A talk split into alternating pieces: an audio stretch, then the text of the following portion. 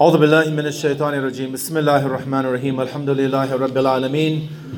والصلاة والسلام على سيدنا ونبينا وحبيب قلوبنا وطبيب نفوسنا أبي القاسم محمد. اللهم صل على وعلى آل بيته الطيبين الطاهرين.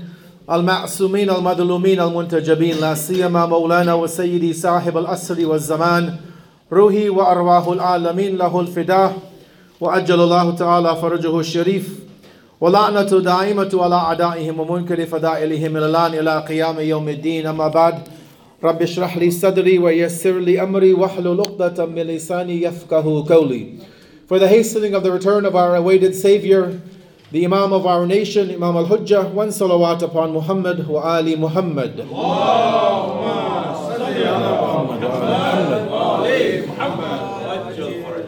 This evening, as we've once again gathered, as we have been for the last four nights, and remembering our beloved prophets, the Prophet of mercy, the Imam of this Ummah, Prophet Muhammad sallallahu alayhi wa alihi wa sallam. Allahumma salli ala Muhammad wa ala Muhammad. This will be the fifth and the final in this particular series. There is a program tomorrow evening, uh, but it is on a different theme. It's more of an open forum, uh, especially for the youth of the community. But everybody is invited, but we won't be speaking about the Messenger of Allah tomorrow night. It's a different topic. So tonight I'm going to try and wrap this up. I had planned to speak on another topic, but we'll hopefully keep that for another opportunity. But tonight, because today was the 17th of Rabiul Awwal, the actual birth anniversary of our beloved messenger, and also the sixth Imam, Imam Jafar as-Sadiq, alayhi salatu wassalam. Allahumma salli ala Muhammad wa ali Muhammad. I wanted to try to take this opportunity tonight to kind of summarize and conclude and just build up on what we have been speaking about over the last four nights. And as you'll recall, if you were with us from the beginning last this past Monday, we were beginning with this review of chapter number 33, Surah Al-Ahzab, verse where Allah says, verse 21, where He says, لَقَدْ كَانَ لَكُمْ فِي رَسُولِ اللَّهِ أُسْوَةٌ حَسَنَةٌ That indeed in the messenger of God you have the most perfect example. But then Allah goes on to mention some qualifiers, where He says, لِمَنْ كَانَ يَرْجُ اللَّهِ For those people who hope to meet Allah, who hope to have that appointment with Allah, wal yawm al akhir, and who recall and remember that there will be a final day, a day where all of us will be raised up after we have been after we have lost our lives and we're buried in the ground. We will all be raised up one day to face our Creator. And so Allah tells us that Rasulullah is only an exemplar, a perfect role model for those people who have that in the forefront of their mind and then Allah ends the verse off by saying وَذَكَرَ اللَّهَ كَثِيرًا those who engage in much remembrance of God and so all three have to be there. We have to remember Allah. We have to remember the day of judgment that we will all die, that we will all be brought back to life. And we have to remember that in this life, we need to be in a state of constant dhikr of Allah. Now, just as I, I didn't talk about the dhikr of Allah over these last nights, but just as a reminder for us, that dhikr of Allah you know, we tend to think about the dhikr of Allah as being something that we do after our prayers. We'll finish the salat, we'll take out the prayer beads, we'll do the count, the hundred, you know, the tasbih of Sayyidah Zahra, peace be upon her. And sometimes we think that that is the only dhikr of Allah. But we have to realize when we look at the hadith of the Ahlul Bayt, peace be upon them, they tell us that dhikr of Allah is not limited to just this little bead collection, this you know, the string with a hundred beads on it. That's one way to do the dhikr of Allah.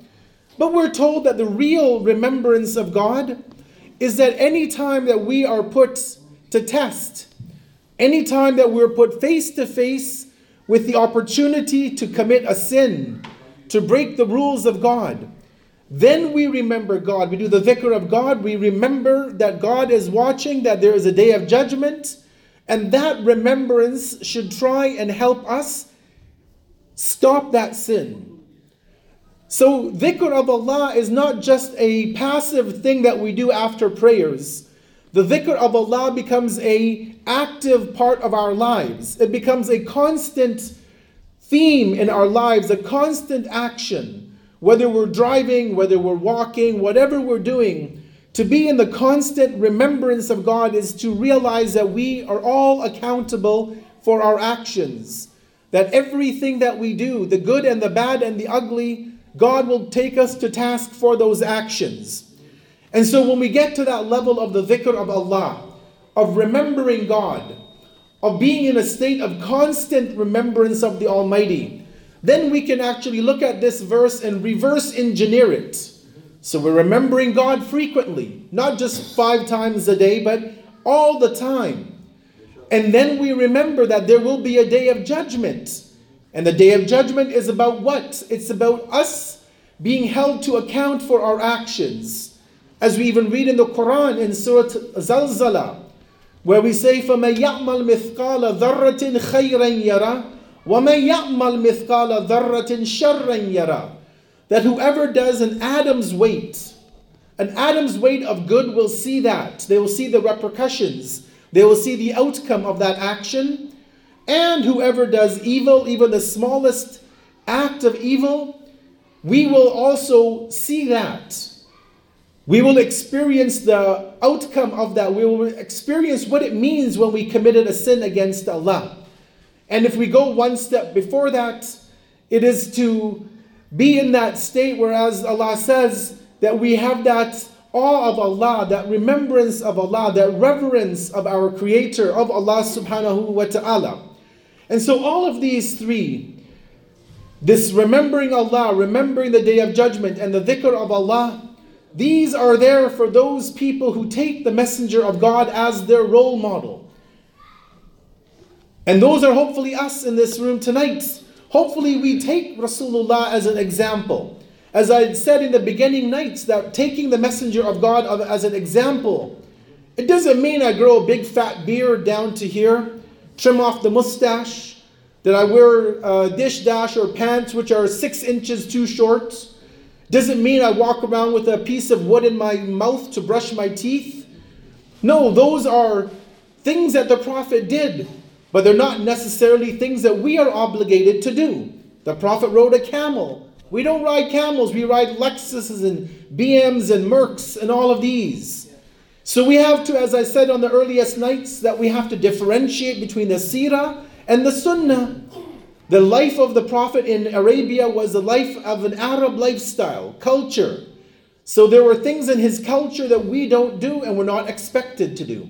But there are things in his culture, in his, in his lifestyle rather, that made him a prophet that we are expected to do. And we've been looking at those over these few nights of how to be a father, how to be a real man, how to be a husband, how to be a father in law, how to be a grandfather, how to live in society, how to interact with Muslims and non Muslims, because that was a very prominent role of the Messenger of God. He dealt with Christians, he dealt with Jews, he dealt with pagans, idol worshippers, he dealt with many people.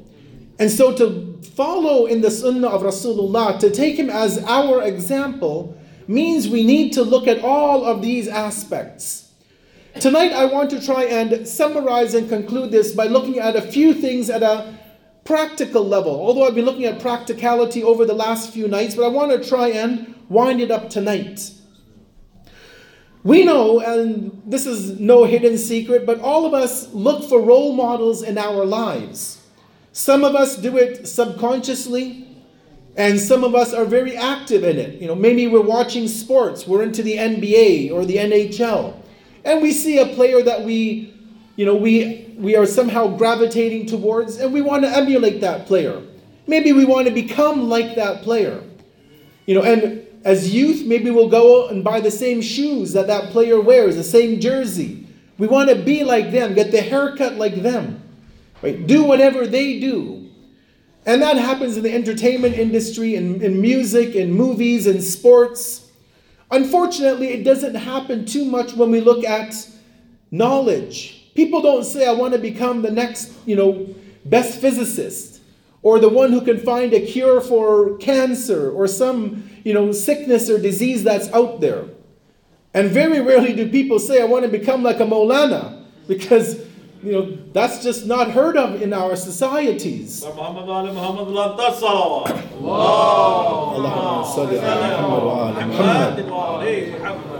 But because we take people as our role models, you know, when we're children, when we're infants, when we're growing up, the first few years of our lives, parents will realize this that they see that their children want to follow them. So when the father goes to pray the namaz, hopefully the father prays, the child will run and want to follow the father. It'll stand on the prayer mat beside the father, it'll emulate the father and the mother as well. So when our children are babies, when they have not been corrupted by the society around us, they find the parents as role models. And then obviously they get older, they get into the public schooling system, and that is a whole another level of corruption involved in that area. But we, we begin to drift away from Islam many times. Not, I don't want to give it a blanket statement and say everybody is like that, but unfortunately it happens a lot in this society and even in the so called Muslim world. That people get intrigued by the West through the internet, through television, through Netflix, through all of these things, and we want to take the culture that we live in as if Islam has nothing positive to offer as if the Prophet has nothing to give us in our lives. As I said a few nights ago, that a non Muslim woman wrote a book, and I'd, I'd, recommend all of you go and get this book. If not buying it, go to the public library. I'm sure they have this book available, written by Karen Armstrong. She's a non Muslim, was a Catholic in the church. She left the covenant, she left the church. She's written tens of books about various religions. One of her books, written about maybe five or seven years ago, is called Muhammad, a Prophet for Our Time. A non Muslim is saying that the Prophet of Islam is a prophet for our era, that we need to look at his example. So when a non Muslim can tell you and I that the Prophet of Islam is a prophet for our time, that speaks volumes. That when we are trying to leave Islam and leave the Prophet, they're telling us, no, you need to come back to the Prophet of Islam, the Prophet Muhammad sallallahu alayhi wa alihi wasallam.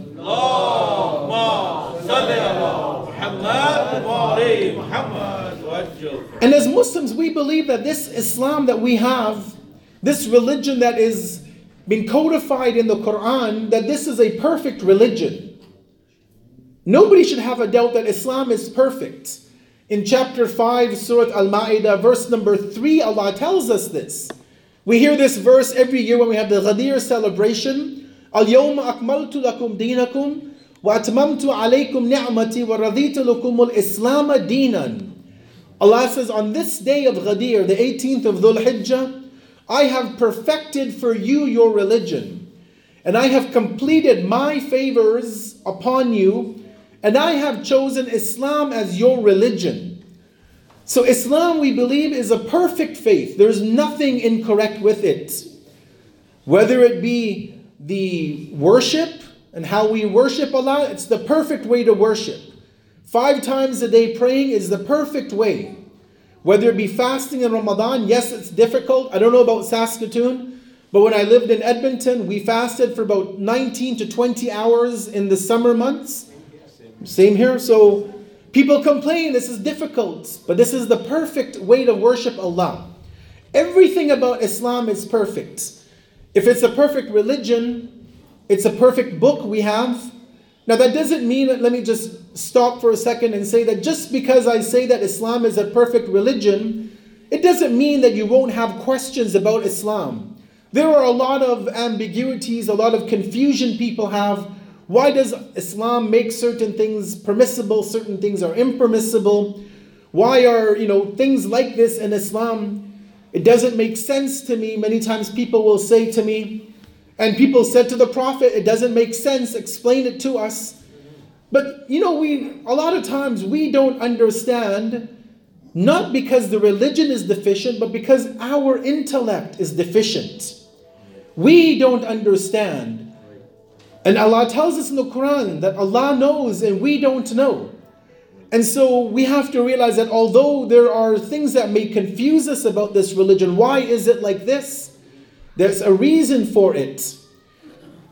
The Quran contains many verses where if you and I read them, and if you're not trained in the Quran, you may come out of that reading experience leaving Islam. And Allah says this in the Quran يُذِلُّ بِهِ كَثِيرًا وَيَهْدِي بِهِ كَثِيرًا Allah misguides people, many people, through the Quran, and He guides people through the Quran. Now, that doesn't mean the Quran is a book of confusion. Don't get me wrong and think, oh, the Quran is a book of deviation. No. It happens because my heart is polluted. My head has a sickness in it, and I read into the Quran what I want to read. You know, today a, a young woman or young man can go and study science physics, chemistry. You can either become a pharmacist and, and maybe, you know, or, or, or go into the pharmaceutical industry rather and create medication that can save a human life. Or you can take that same knowledge and create chemical weapons. Are you going to blame the science? No, you'll blame the person and their intent with how they took that discipline. So the Quran is a perfect book, but we are imperfect individuals. We have to understand the Quran. And if the religion is perfect, the God is perfect, the book is perfect, we also understand that the teacher of the Quran is perfect. And as we mentioned on the, one of the earlier nights, that that was one of the goals of Rasulullah. We read this in, in, in Surah Al Jummah, verse number two, where Allah tells us that it is Allah who sent from amongst the Ummiyun, the people of Mecca, a messenger from themselves. And he had four roles or multiple roles. Yatlu alayhim ayatihi wa وَيُعَلِّمُهُمُ الْكِتَابَ وَالْحِكْمَةِ He has the job to recite the verses of the Quran, to purify the people spiritually, to teach the book, to teach the wisdom. وَإِن كَانُوا مِن قَبْلُ لَفِي ضَلَالٍ مُبِينٍ Because people were deviant, they were misguided, they were off the right path. And so we have a perfect system, we have a perfect prophet. And that's why we've spent these nights to try and analyze certain aspects of the life of the Rasul to realize that his character is one of perfection. And if his character is one of perfection, that is why Allah tells us that you have the messenger of God as your perfect example. If he committed sins, we couldn't follow him. We could tell Allah that you sent a prophet, you tell us to follow him, and now he's committing sins. Unfortunately, many of our Muslim brethren outside of the school of Ahlul Bayt, they believe the Prophet can commit errors. They say he missed Fajr Salat or he missed his prayers. He prays Salat in a state of janabat. He didn't know. And we don't accept any of those reports because if he can do it, but he's supposed to get us to Allah then we have an excuse to Allah. Oh Allah, my prophet had all of these human weaknesses, had all of these faults. What are you going to blame me for? So we say that our teacher is a perfect teacher. Whatever he gives, we follow. Whatever he tells us to leave, we leave that. And I will show this into, in a hadith that we have that tells us about the Messenger of Allah being this perfect example. One salawat upon Muhammad wa ali Muhammad.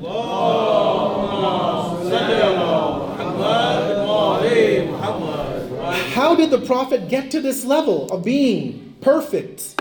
As we know, he was born on the 17th of Rabi al Awwal, Friday, just like today, in the morning hours. For the first 40 years of his life, he was not openly preaching a religion.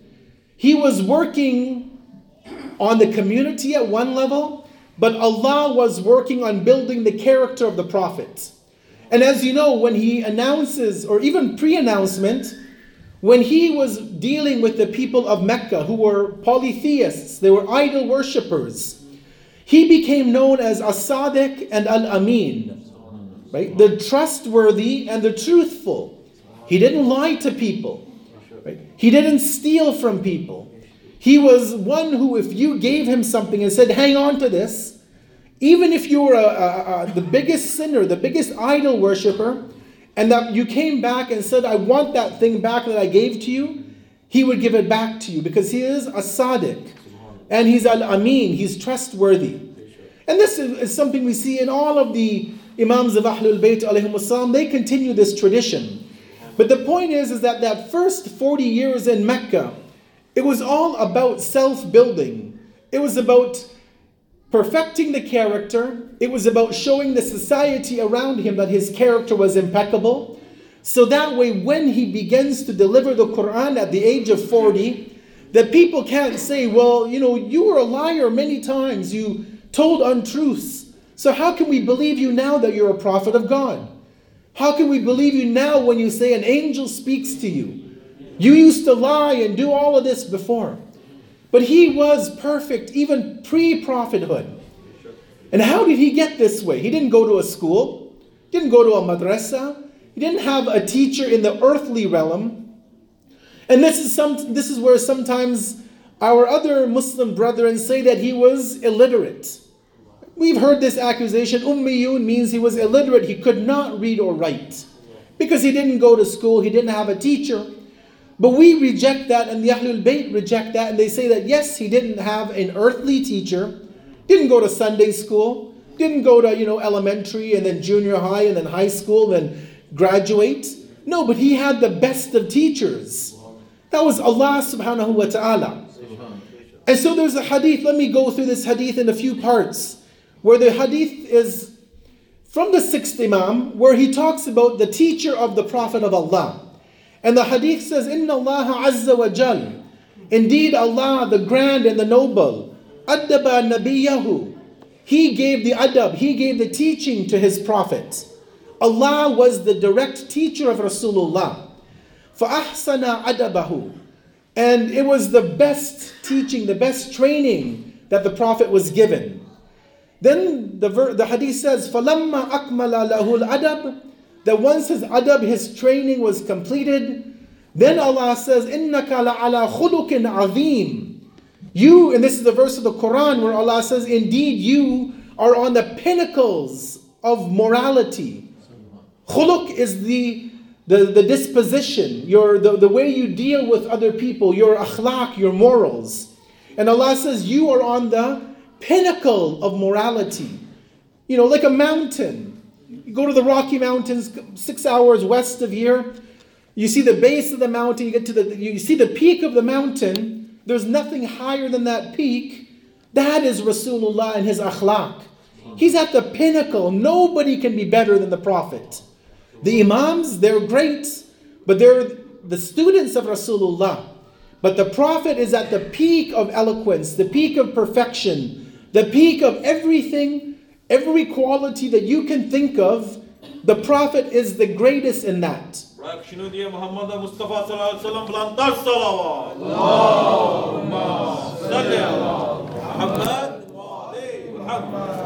And this is not ghulu, it's not extremism. What we're saying is knowing that Allah is the all perfect. Allah gave the messenger of Allah these qualities. Nobody can say that you're putting the Prophet at the same level of Allah. No. Nobody ever can say that. Nobody worships the Prophet. We say whatever he was given was given to him by Allah. Allah was the teacher, the Prophet was the student. And then what does the hadith say? It says, ثُمَّ فَوَّضَ إِلَيْهِ أَمْرَ الدِّينِ وَالْأُمَّةِ Then once Allah perfected the akhlaq, the character of Rasulullah, he then basically gave him authority, made him to be in charge of the affairs of this religion and of the ummah, the temporal guidance, the temporal leadership. And then the hadith says, لِيَسُوسَ عِبَادَهُ فَقَالَ عَزَّ وَجَلَّ So that he would basically run the society. And then Allah says in the Quran, مَا أَتَاكُمَ الرَّسُولُ فَخُذُوهُ وَمَا نَهَاكُمْ أَنْهُ fantahu. That whatever the Prophet gives you, take it. That's from chapter 59, verse number 7. Whatever Rasul gives to you, take it.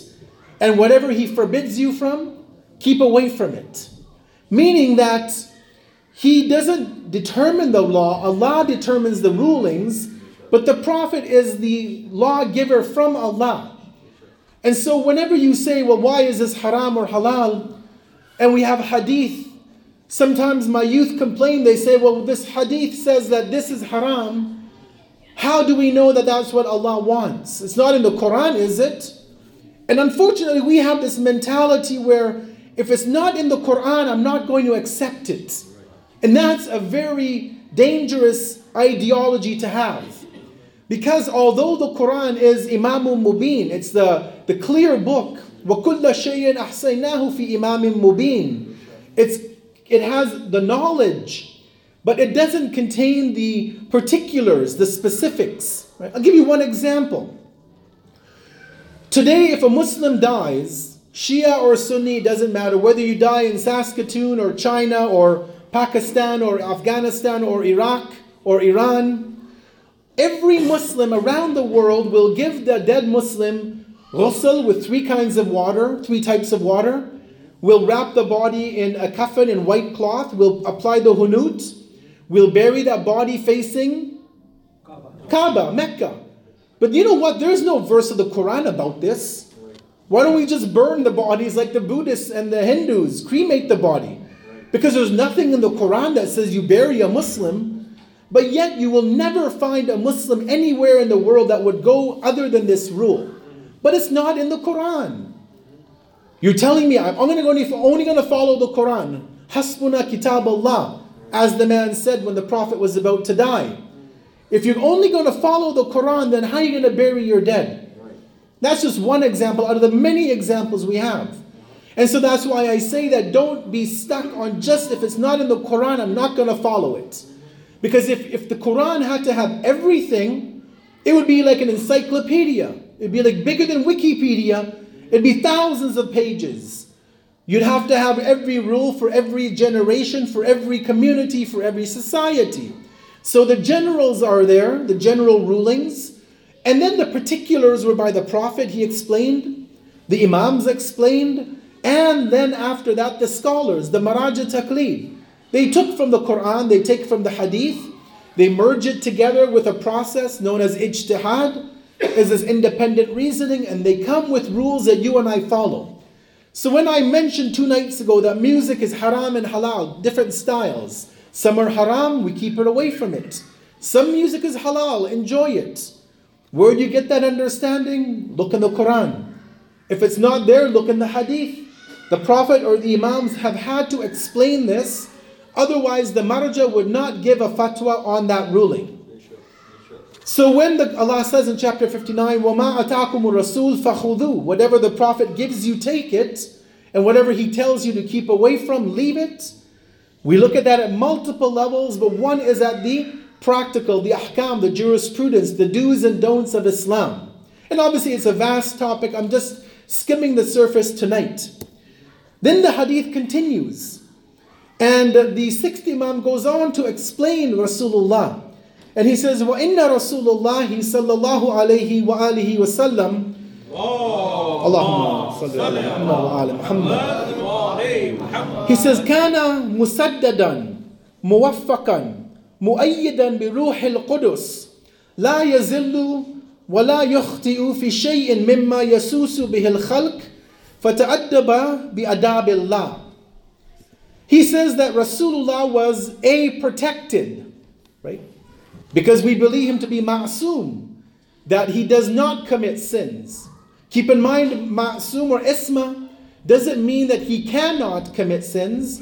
It means he does not commit sins. It's not that he has a bubble around him or that he's like a robot programmed or like a, a, a character in a video game that you move around. He has the ability to sin as the Ahlul Bayt do, but they realize the gravity of the sins. They know the punishment which is there, and so they don't sin. Many of us, all of us in this room, I would say, we have isma, we have infallibility to an extent, Nobody will go home tonight and drink a bottle of bleach, right? Because you know if you didn't drink the bleach, you're going to die. So you know that that action has a repercussion, so you don't do it. Now imagine if you and I knew every sin and what the punishment was. If I knew that the sin of not praying my namaz was whatever it is, I would make sure I prayed. And you're fortunate here to have this center where you have Jamaat namaz every night, Maghrib and Isha at least. It's not wajib to come for the Maghrib and Jamaat prayers, but if you have a center and you can make it, you're free from work, you're done school, and you have a ride to get here, we have to make it a point to make our centers active. Jamaat prayers is the least that we can do to keep the lights on, to keep the center active, to keep the sunnah of Rasulullah alive. But if we knew every sin, if I knew, for example, if my sisters knew the sin of going outside without hijab, if they knew the sin of wearing makeup in the presence of men, if they knew the sin of showing their bodies off to men who are non mahram, strangers, and the punishments that are, are there, and I won't mention them tonight because it's a happy occasion. I want to put us more gloomy, you know. But if we knew the punishment We'd wear that little, you know, one meter by one meter piece of cloth for a couple of hours a day. But the challenge, the problem is, is we don't know the sins or all of them, and we definitely don't know the punishments that are there. I know that drinking bleach will kill me, but I don't know what will happen if I listen to haram music, or if I go to the wrong websites, or I watch the wrong shows on Netflix. I don't know what the punishment is, and so out of sight, out of mind. I don't know, so what, it's not going to hurt me.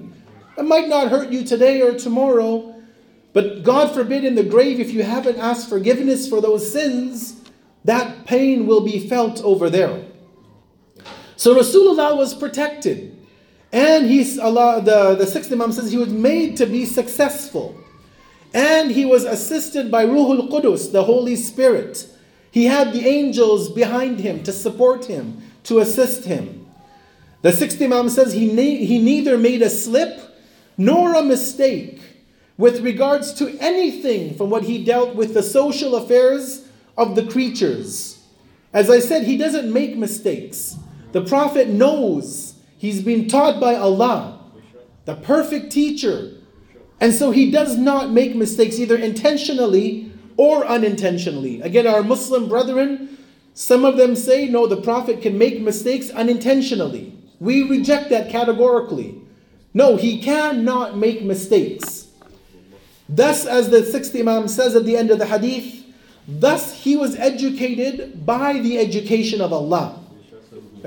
So his teaching, his upbringing, although as I mentioned the first night, he was an orphan, his father died before he was born, when his mother Amina, peace be upon her, was pregnant six months, the Prophet's father leaves this world. And then he only has the love of his mother for about the first four to six years, then she leaves this world as well. Then he's brought up by the extended family. He might not have had his father to teach him.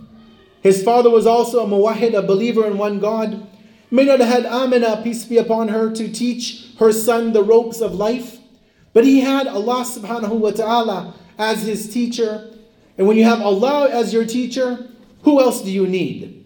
Sallu ala Muhammad wa ali Muhammad.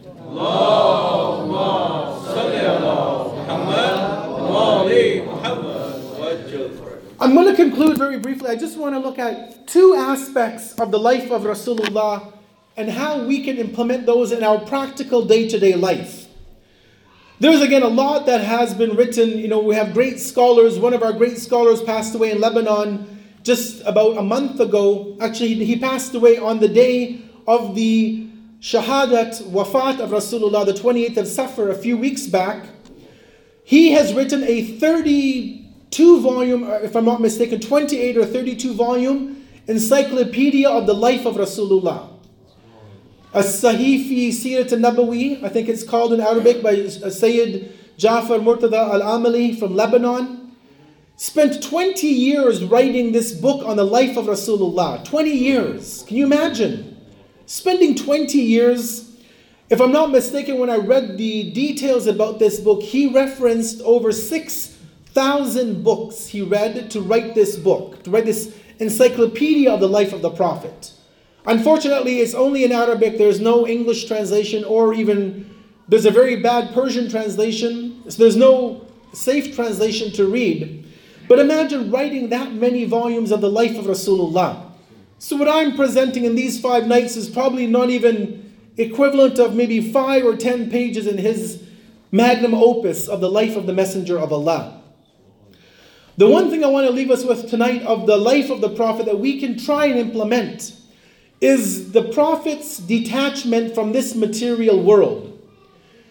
Now, I don't want to say that we leave the world, you know, we go up and we, de- you know, completely detach ourselves. We live in a cave. We don't have a house. We don't enjoy life. No, but when Amir al-Mu'mineen, when he was speaking about Rasulullah, of when he left this world, what Imam Ali says, he says the Prophet left this world without the least of attractions to this material world. And when he died, he literally had nothing to his name. It doesn't mean that we sell our home and just go and live, you know, in, in a monastery. No, because Islam forbids that lifestyle. But the thing that we have to understand is that we don't become possessed by what we own. Right? There's a saying that says, Are you a slave to what made man, or are you a slave to what man made? The problem is not owning stuff. I mean, I have a cell phone. If I'm going to follow this hadith, I should just throw this away. I should throw my tablet away, throw my big screen TV away, throw my car away. No, but the goal is that we don't let these things become our goal in life.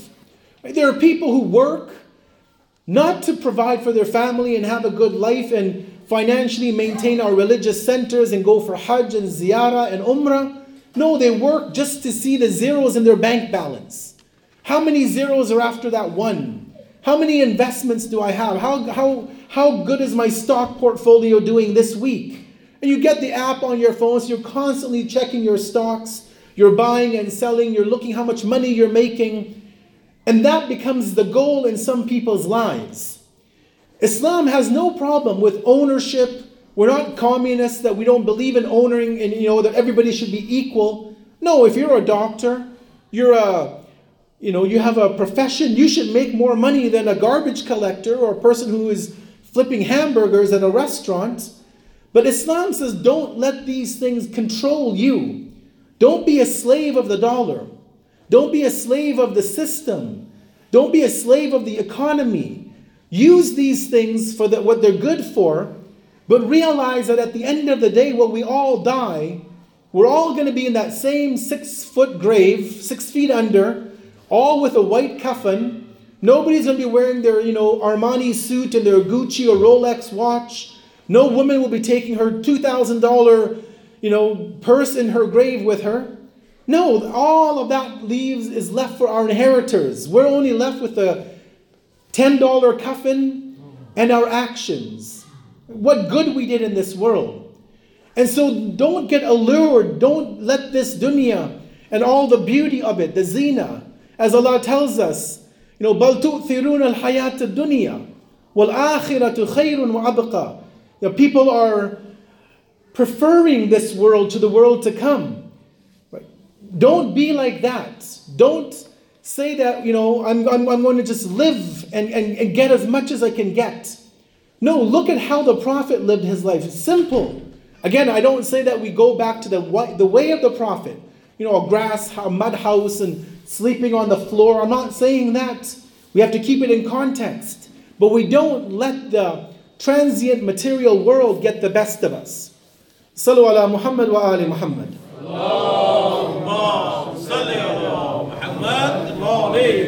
And the second point I'll end with this for tonight also, a part of the life of the Messenger of Allah that we have to give serious consideration to is our spiritual connection to Allah, to our Lord.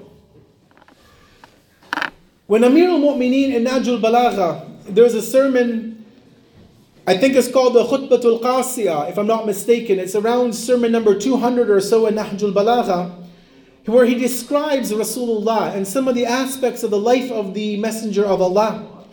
He says that every year before Islam came to the Prophet and before the Quran was revealed to him, every year the Prophet would retreat into the cave of Hira and the mountain of Nur outside of Mecca, about five kilometers outside of Masjid al Haram, outside of the Kaaba. He would retreat to the cave of Hira and he would engage in reflection in what we would call today meditation, contemplation, reflection on Allah, reflection on the world. And then obviously Islam came and then that was removed and he engaged in other forms of spiritual connection to Allah, like the i'tikaf in the month of Ramadan, or keeping away from his wives in the last 10 days of the month of Ramadan to engage in contemplation and remembrance of Allah at a more fervent level. One of the things that as believers we have to get into maybe a better habit of, if we're not already there, is to try and increase our spiritual connection to Allah. As I said, you have a beautiful center. Your city is not that big where it would take you an hour to get from one side of town to the center.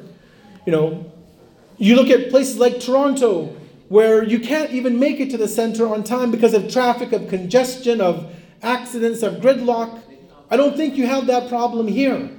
And so when you have a center that is offering something as valuable as the Jamaat prayers, that's one example of the spiritual connection to Allah that we have to try and make the use of.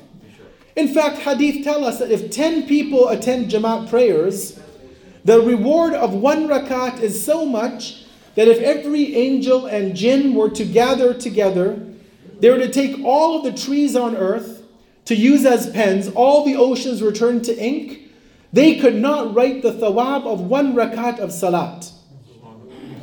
So you have an, an, an, immense opportunity to get reward, not only the reward, just even, even forget about the reward factor, but just the connection to Allah. That's just one example. We have so many events. We have the Thursday night programs that we hold with Dua Kumail. Another great way to break the you know the mundane monotony of the rest of the week is to come and listen to the words of the commander of the faithful. We have the beautiful month of Ramadan. We have the precursor of Rajab and Sha'ban. We have Muharram. We have all of these opportunities Allah gives us. And maybe there's so many in the year because of the fact Allah knows we're busy. I don't deny the fact that we all work. I have a full time job. I work two jobs actually, and I still have time to travel.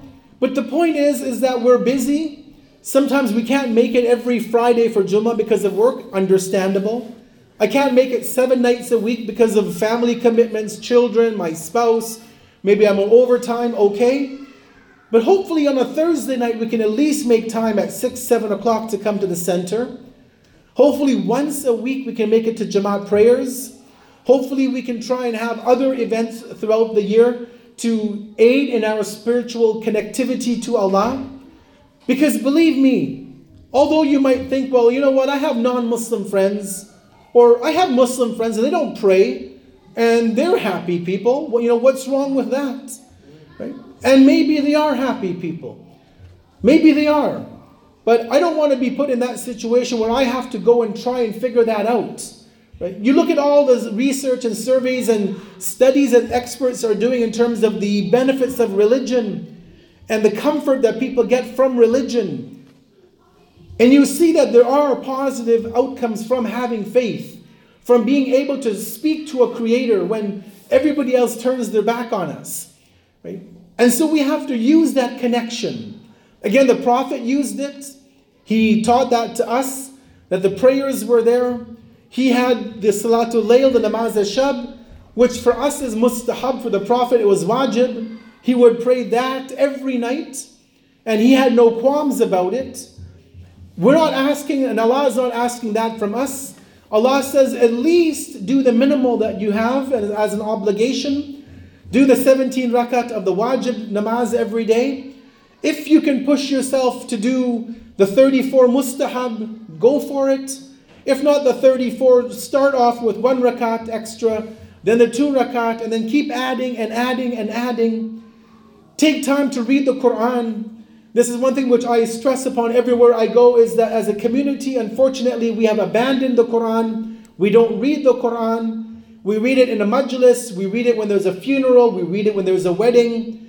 We have a Quran, and I'm sure all of us have a car in the parking lot with a Quran hanging from the rear view mirror. Maybe you have the app on your phone. Some people are becoming very cool and getting tattoos of the Quran. I don't advocate that. I don't condone tattoos, but people are doing it. But the question is, is who's reading the Quran? أَفَلَا يَتَدَبَّرُونَ الْقُرْآنَ أَمْ عَلَى قُلُوبٍ أَقْفَالُهَا Do Muslims not read the Quran or are there locks on our hearts? Right? So we have to read the Quran, understand the Quran. You don't know Arabic, fine. Maybe you'll have brothers in our community or sisters who know Arabic who can teach once a week Quranic Arabic.